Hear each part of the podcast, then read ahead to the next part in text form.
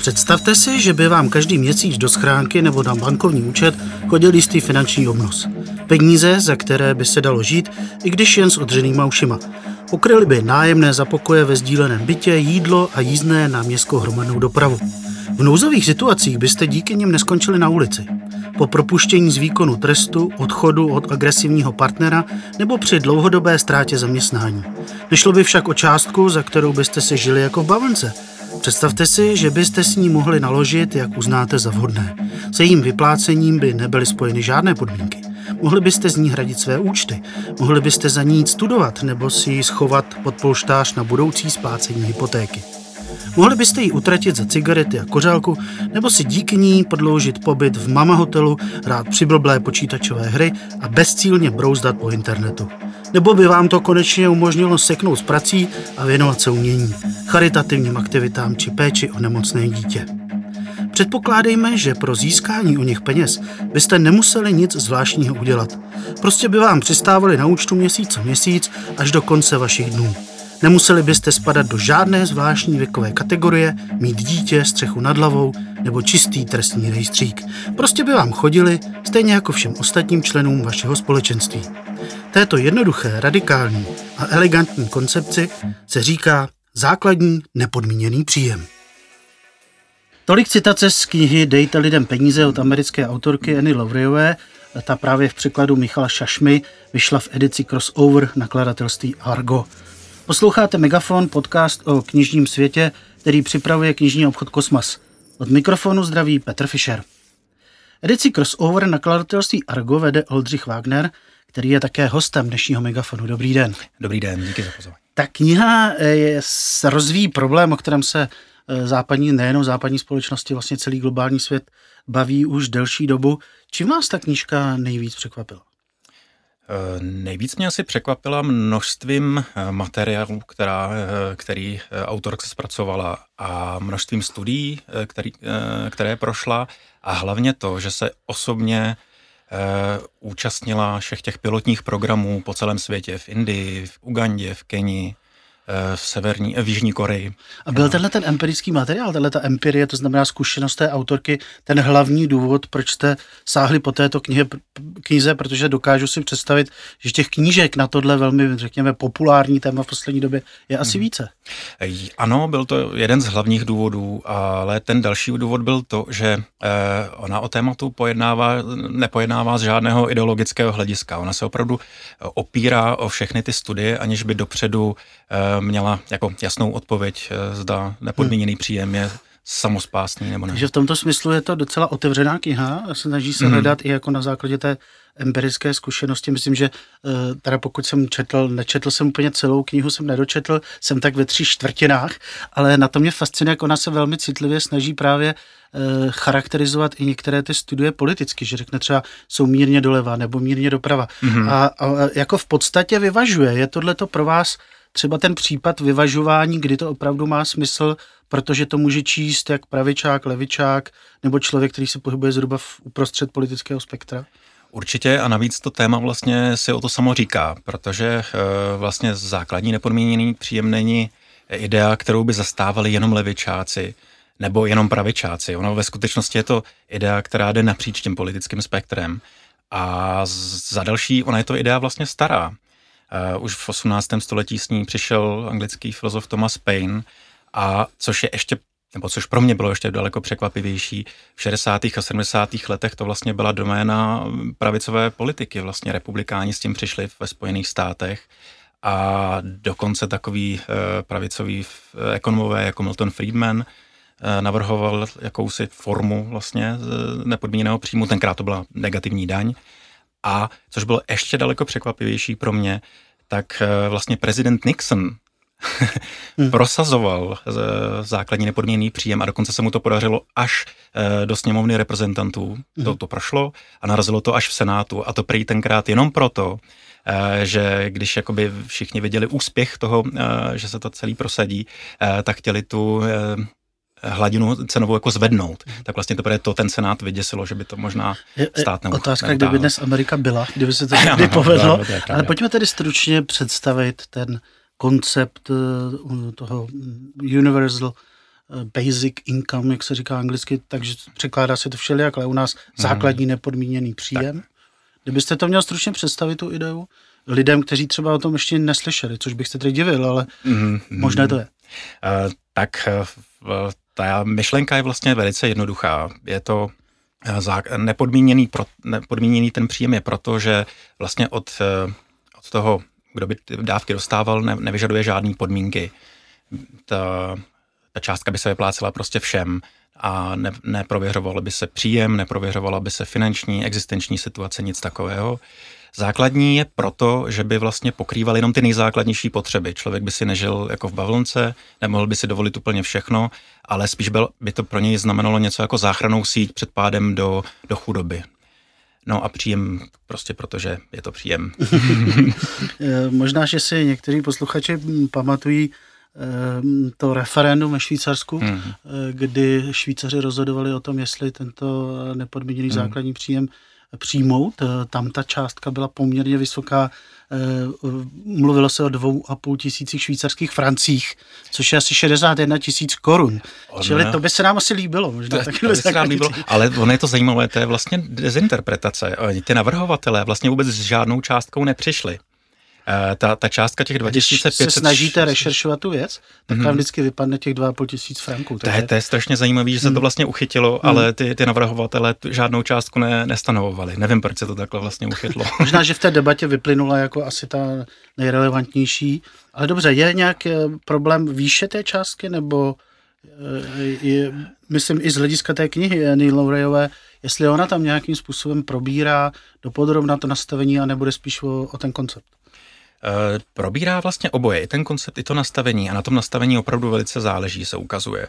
A uh, všichni se shodují, všichni tím mm, jako navrhovatelé se vlastně shodují na tom, že je lepší začít od nějaké nižší částky, která by opravdu nejdřív ne, nepřetížila systém, naučila by ty lidi aspoň trošku hospodařit a přitom by tam nebyl takový ten velký náraz, že by to hned lidi třeba demotivovalo k práci. Aby tam pořád ještě zůstala ta ponu, to, to ponouknutí Eh, tohle vám stačí jenom na to nejzákladnější pokrytí, chcete-li něco víc, musíte ještě pracovat.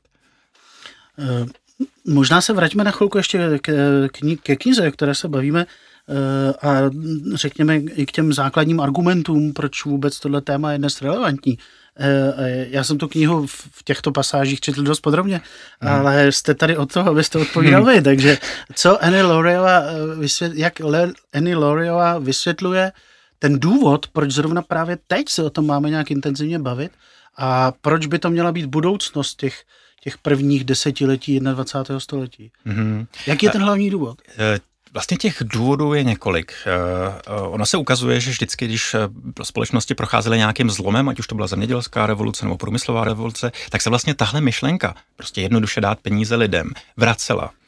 A teď stojíme zase na Prahu nějakého, nějakého zlomu. Za prvé, Eh, se zcela proměnil trh práce. Eh, to je jedna z nejdůležitějších eh, věcí. V jakém smyslu? Vlastně ubývá celosvětově, nebo hlavně v západních zemích, tak takových těch starých profesí a starý a vznikají práce na částečný úvazek, Eh, všechny možné práce na dohodu.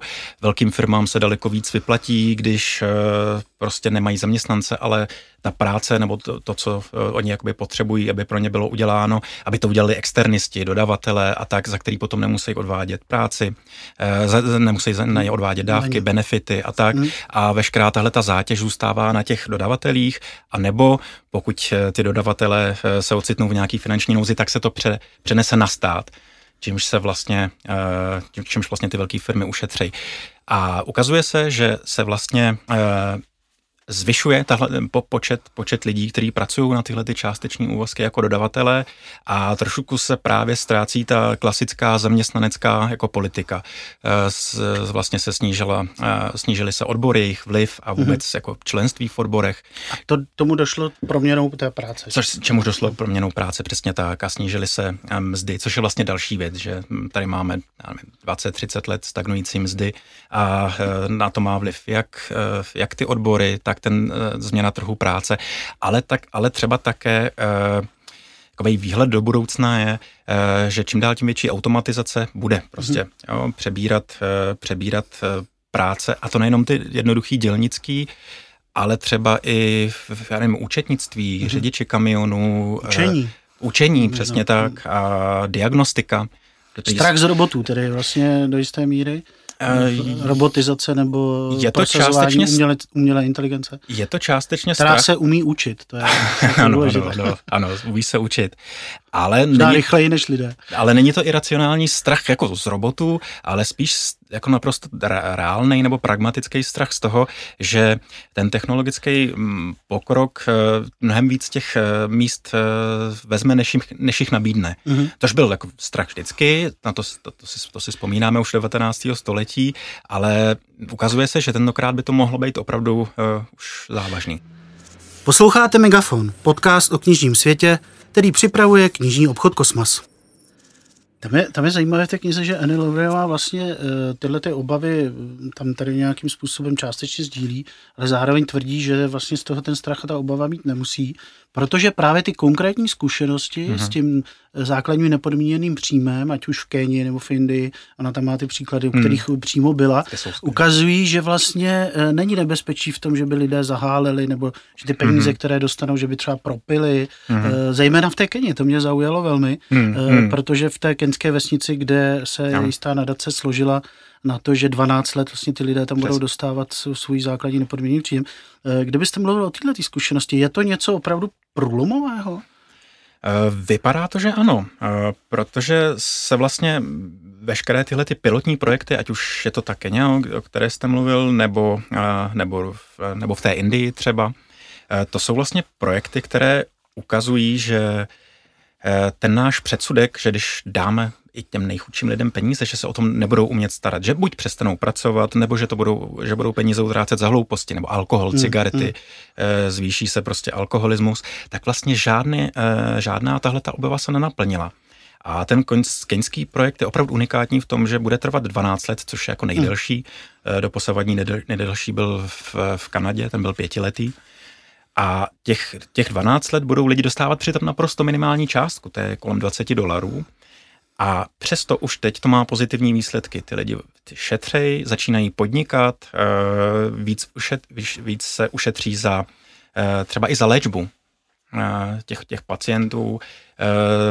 Předškolní děti netrpějí hladem, zvyšuje se zvyšuje se jejich gramotnost, vzdělání. Má to prostě vlastně samý pozitivní důsledky a žádná z těch studií nezaznamenala že by se přestalo pracovat, že by se uh, utrácelo za nesmysly nebo že by se zvýšil alkoholismus. Hmm. Je tam ovšem jedna taková jako zásadní námitka v tom případu, eh, zase v tom příkladu z Indie, který není tak úplně čistou aplikací hmm. Eh, toho základního neproměněného příjmu, ale ta autorka Annie Lovrejová tam vlastně říká, že, že byl docela problém s tím, že jakmile se ty peníze dostaly do té společnosti, do nějaké konkrétní komunity, tak docházelo k tomu, co známe ze všech, to znamená k jakési korupci nebo eh, korumpování, že tam byl někdo, kdo ty peníze trochu měl na starosti a tím pádem mohl ovlivňovat, kdo je dostane, eh, jestli ty peníze budou opravdu spravedlivě distribuovány a tak dál.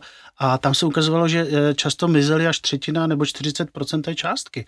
To mně přijde docela jako zásadní námitka, tedy jak to zorganizovat, aby opravdu každý ty peníze dostal. Mm, mm, ano, tohle... A navíc se ukazovalo, mm. že to peníze nedoputovaly k těm nejchudším, ale víceméně e, všechny benefity z toho sbírala ta, řekněme, nižší střední třída. Ale to se netýkalo ani tak toho nepodmíněného příjmu jako těch ostatních programů. Hmm.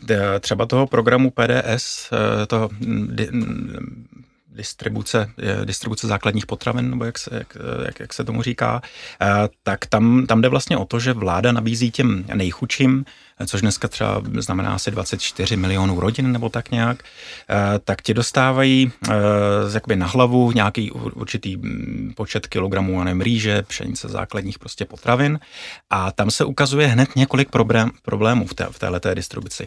Za prvé eh, se to opravdu nemusí po každé dostat, jo, že šestičlená rodina dostane prostě třeba jenom dva na dvě hlavy a zbytek se prostě nenajde. Hmm. Buď to si to nechají úředníci, nebo se to přeprodá někam dál a ukazuje se, že opravdu ten eh, systém úřednický v Indii je buď nefunkční, nebo hodně skorumpovaný. Což jsou asi to je, systémy na celém světě, to, to, to, to, to určitě. A druhá věc je, že tenhle ten vládní program té distribuce vlastně vždycky podporuje nějakou plodinu, eh, tak ty místní farmáři eh, si to vlastně jako najdou, protože vědí, že ty ceny jsou garantované, takže začnou se orientovat princip, na pěstování plodiny. Princip řepka v České republice. Přesně tak. Dotovaná. A, takže nakonec potom ve výsledku cena té komodity tržně klesne a o to víc musí a to stát by, vlastně doplácet. To by tady, jestli jsem to dobře pochopil, Annie Loreo, ona, velmi silně argumentuje tím, že když jsou to peníze, tak ten problém mizí. Přesně tak. To je právě to, že eh, když zapojíme nové technologie, tak ty, tak ty eh, ten nepodmíněný příjem se vlastně může posílat těm lidem rovnou na jejich mobilní telefony. Eh, to právě skvěle funguje v té Keni, kde je vytvořený takový, takový systém, kterému se říká M-Pesa, a ten vlastně spočívá v tom, že se začal prodávat kredit. Mm. Každý, každý Kenian měl vlastně nějaký laciný telefon a mohl, mohl vlastně si spořit nebo přeposílat platby nebo podporovat svoji rodinu, rodinu tím, že prostě posílal z telefonu na telefon peníze. A nebylo zapotřebí žádných bank, prostě ten systém fungoval na základě toho, že prostě na agenti v různě po, po tržnicích nebo, eh, nebo eh, někde na tržištích eh, si prostě vytáhli ty peníze a dokázali v hotovosti jako za ten, za ten kredit tomu člověkovi zaplatit. Takže nevyžadovalo to žádnou velkou infrastrukturu a do tohle už existujícího systému MPESA pak bylo vlastně snadný zapojit ten, tu iniciativu té organizace Give Directly s tím nepodmíněným příjmem, protože už to bylo předpřipravené, tak oni do toho jenom začali posílat ty peníze. Je tady nějaká idea, je tady nějaká empirie, viděli jsme východiska, která nejsou ideologická. Myslíte si, že takováhle kniha, kdyby jsme ji rozdávali v Českém parlamentu, mohla přesvědčit lidi od eh, té, řekněme, poměrně rigidní pravice, jako je občanská demokratická strana, až po tu levicovou část, do které je dnes zařazována kromě, já nevím, komunistické strany, pirátská strana. Uh, Jestli těž... by mohla být schoda na ne, interpretaci té knihy hmm, hmm, a na tom přijetí toho říct. základního konceptu, protože ta argumentace, ten výklad na těch příkladech vždycky eh, se lépe přijímá to, že vám to někdo vykládá na své životní zkušenosti, eh, hmm. takzvaně jako z první ruky.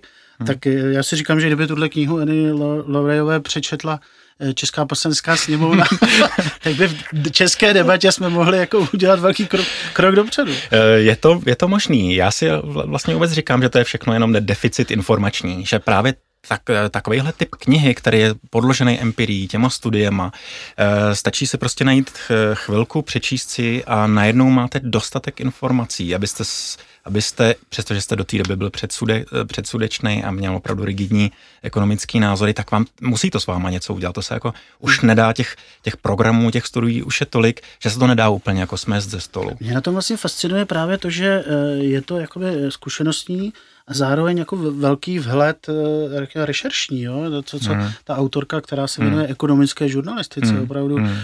je, je to jako neuvěřitelný. Je to něco, řekněme, v českém prostředí vlastně velmi výjimečného. Ano, ano.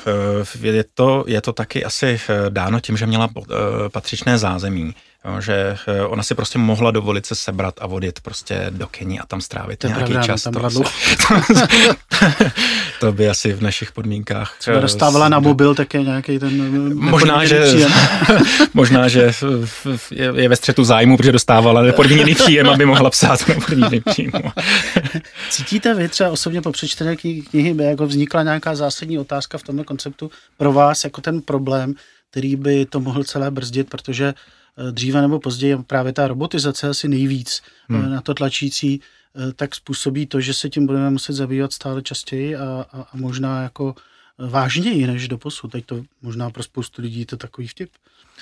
Je to, je to pravda. Vlastně když to tak vezme, tak eh, ten, eh, celá ta idea nepodmíněného příjmu, eh, ta nepřichází, nebo nezačíná se o ní mluvit jen tak z ničeho nic, že by chtěl někdo něco prosadit, ale spíš je to odpověď na problémy, které tady existují a které se spíš vyhrocují. Tak tohle je spíš jako jedno z možných řešení. Jo. Přichází se prostě s tím, že máme tady, máme tady problém s automatizací, máme tady problém s tím, že ekonomický růst nedoprovází tvorba odpovídajících eh, pracovních míst.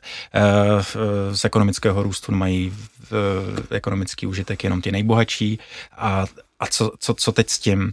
Takže možná, těch že, eh, návrhů je několik a nepodmíněný příjem ano, je prostě možná, možná, že teď po, po té koroně, po koronakrizi, kdy jsme zažili uh, takové jako vypnutí celé té společnosti, hmm. to najednou začne být taková relevantnější otázka, protože jedna z těch věcí, která se hned udělala hmm. třeba hmm. ve Spojených státech, každému, a to doporučovali ze světoví ekonomové, Ekonomové, držitel Nobelovy ceny Joseph Stiglitz říkal, tak, tak. dejte každému 2000 dolarů, což je přesně tenhle koncept. Hmm. Čili hmm. Um, podobné krize které se můžou vracet, možná podpoří i debatu na tohle téma. E, taky se mi to zdá, protože vlastně teď jsme, teď jsme byli nucený k tomu, nebo teď jsou vlády nucené k tomu, vyplácet peníze přímo, bez ohledu na to, kdo si to jak zaslouží. Není čas na to, aby se jako zjišťovalo, eh, kdo opravdu tím víc trpěl, méně trpěl, ale ukazuje se, že to plošné eh, rozdávání peněz je vlastně nejefektivnější a přenést to odpovědnost na lidi oni vlastně nejvíc, nejlíp vědějí, co, na co to potřebují, co je teďka zrovna nejvíc trápí. Zatímco doposavadní sociální programy, byť, byť byly eh, častokrát jako eh, dobře míněný nebo rozkošatělý, zvlášť v těch jako eh, skandinávských zemích, tak se ukazuje, že ale ty potřeby jsou čím dál diferencovanější a prosadit, prosadit nějaký nový sociální program pro nějakou úzkou skupinu. Za, prvé, trvá to hrozně dlouho a ty lidi to potřebují teď. A za další, uh, už těch diferencovaných skupin je tolik, že je vlastně nejlepší rovnou ty peníze těm lidem dát a oni se už potom o to postarají sami. My jsme mluvili o těch praktických eh, případech, kde už se to nějakým způsobem zkouší. Byla to Kenia, hmm. byla to Indie. Jsou to vlastně rozvojové země hmm. nebo země, kde je velký problém s chudobou. Eh, to v České republice třeba jako problém úplně není, nebo v těch západních společnostech rozvinutých. Eh, tady by možná vznikla ta základní námitka, my už dnes vlastně žijeme něco takového, jako jsou společnosti zahálky nebo volného času, nebo jak se to dá říct, protože ten hlavní zájem těch lidí je v tom volném čase užít si ten život vlastně mm-hmm. jako jinde i mimo tu práci. Ta práce už není úplně tím, tím mm-hmm. základním jako identifikačním faktorem. Eh, tak eh, nemůže to být riziko právě tohle, protože eh, možná, že nebudeme dávat ty peníze, nejsme pod takovým tlakem jako lidé v Keni nebo v Indii, a budeme je dávat i do věcí, kde ty hmm. peníze jenom vyhoří. Vlastně ono se myslí na to, že tím, tím, kdo by na tom nejvíc vydělal, nejsou ani tak, není ani tak třeba nejsou bohatí nebo střední třída, ale vlastně by to byli ty lidé, kteří se momentálně potýkají s těma největšíma těžkostma. Eh, jak to třeba vyšlo v té, posl- té studii, ta, ta strádající vrstva. Mm-hmm. Přitom to jsou třeba lidé, ve kterých dříme nějaký potenciál. Stačí je prostě víc zapojit do ekonomiky, hmm. aby se denodenně jenom nestresovali, nebyli deprivovaní eh, z, z, z ubíjející práce a přitom, by jim pokry, přitom jim už takhle pokrývá jenom ty nejzásadnější potřeby a stačí, aby došlo k nějakému menšímu problému, nemoci, eh, výpadku, rozbije se vám pračka a už, na, už jsou prostě v takovém stresu, že si to nemůžou, nemůžou si to dovolit tak kdyby tahle ta, kdyby tenhle ten jejich každodenní boj prostě ustal, tak by měli víc eh, možností a víc času se věnovat něčemu, Uh, něčemu hodnotnějšímu, nebo respektive uh, by se ukázalo, že v nich je nějaký hmm. potenciál, mohli by přispět. Prostě ten... vlastně je to nástroj sociální inkluze. Ha, tak. Takže základní nepodmíněný příjem by byl takovou jakoby živou vodou pro ekonomiku i společnost, řekněme, tak, Přesně tak. se uživily ty vztahy hmm. a tak dál, potenciály lidí. Posloucháte Megafon, podcast o knižním světě, který připravuje knižní obchod Kosmas. E, pojďme jenom si ještě stručně představit tu vaši edici Crossover, protože to není hmm. jediná kniha, která v hmm. této edici vychází a už ten sám název naznačuje, že jde o nějaké překračování, křížení, míchání hmm. věcí, to znamená, je to asi ta typická situace současného globálního světa, v kterém se e, obtížně vyznáváme, takže e, kdybyste měl stručně představit tu edici, proč vůbec vznikla, a jaké další knihy tam vycházejí? Hmm. Tak hlavní motivací bylo, byla právě e, ta globalizovaná situace. A ty, ty témata, který ta, ta edice sleduje, jsou vlastně témata, které se nás najdou, dotýkají všech, opravdu všech, bez výjimky, globálně, celospolečensky. Eh, ať už to jsou témata, eh, které se vynořily opravdu teď, nebo začínají se vynořovat právě jako automatizace, robotizace, a nebo jsou tady s námi vlastně od jak živa, jako třeba ekonomická nerovnost, ale my jsme si za, celou, za, za, za celé dějiny s nimi vlastně neporadili. A existují napříč systémama, feudalismem, kapitalismem a skoro to vypadá, že vlastně nezávisí ani tak na systému, ale na něčem, na něčem podstatně hlubším. E, tak eh, sleduju, nebo ta edice má sledovat tyhle témata a vlastně si vybírá takové autory, podobně jako třeba mm-hmm. je ta Annie Lowry, kteří jsou, se v tom oboru pohybují a hlavně se nebojí pracovat v terénu. Prostě opravdu zjišťují, hmm. ne od katedry, ale opravdu zjišťují, jaká ta situace je po celém světě. Nejenom v našem západním hmm. světě, ale, a, ale všude. Hmm. Jako, zatím mám pocit, že tam vychází jenom zahraniční autoři. Ano, zatím ano. to je možná docela zajímavá věc, ne? Eh, počítáte s tím, že, že tam vyjde nějaký český autor? Protože, a nebo v Čechách nejsme tak daleko, že zatím prostě tady není někdo, kdo by eh, k tomu psaní přistupoval, k problému přistupoval tímhle způsobem, že si to nejdřív z první roky zažije a pak to vlastně zachytává teprve do té knihy? Eh, já se tomu určitě nebráním, ale opravdu to u nás zatím není tak zažitý. Ty autoři opravdu nejsou takhle zvyklí psát zatím. Eh, je to, jsou to ve autoři anglosaští nebo nebo tam máte i nějaké třeba Ně- Němce, řekněme Francouze, je to takhle pokryto globálně, nebo, nebo je to spíš specifikum anglosaské, protože přece jenom ten hmm. způsob psaní Annie Laurelové mě teda přesně jako sedí do toho anglosaského světa, to je ten styl, hmm. přece jenom zbytek světa se možná už dneska dívá jinak, nebo píše jinak. Eh, asi píše. Já jsem... Tím chci říct, abyste nebyli příliš jednostranní. Rozumím, rozumím. A vlastně ten název crossover se má vlastně týkat i toho, že má křížit eh, za anglosaský způsob eh, traktování nějakých mhm. problémů hmm. i s, s s azijskými nebo s, prostě s, s, s, prostě úplně z jiného kulturního, civilizačního okruhu. To za prvý. A za další by se tam měli střídat třeba i muži s ženami. Bohužel se to zatím úplně nedaří, eh, nedaří naplňovat, protože se nakonec ukazuje, že ty eh, k tomu tématu prostě zatím vznikla nejlepší studie, třeba zrovna z, eh, tak, od muže nebo v, anglo, v anglosaský. No, ale minimálně dvě ženy jsem tam zaznamenal. Ano, jsou tam, Klein jsou tam, jsou tam. A Annie Laurejovou, tak. Snažím se to přeci jen jako a, a, nějak prostřídávat. Kdybyste úplně na závěr měl jako říct si posluchačům, um, ještě jednou, proč by si třeba tu knížku měli vzít na, na dovolenou, kde bude spoustu času. Annie Laurejová a její kniha Dejte lidem peníze.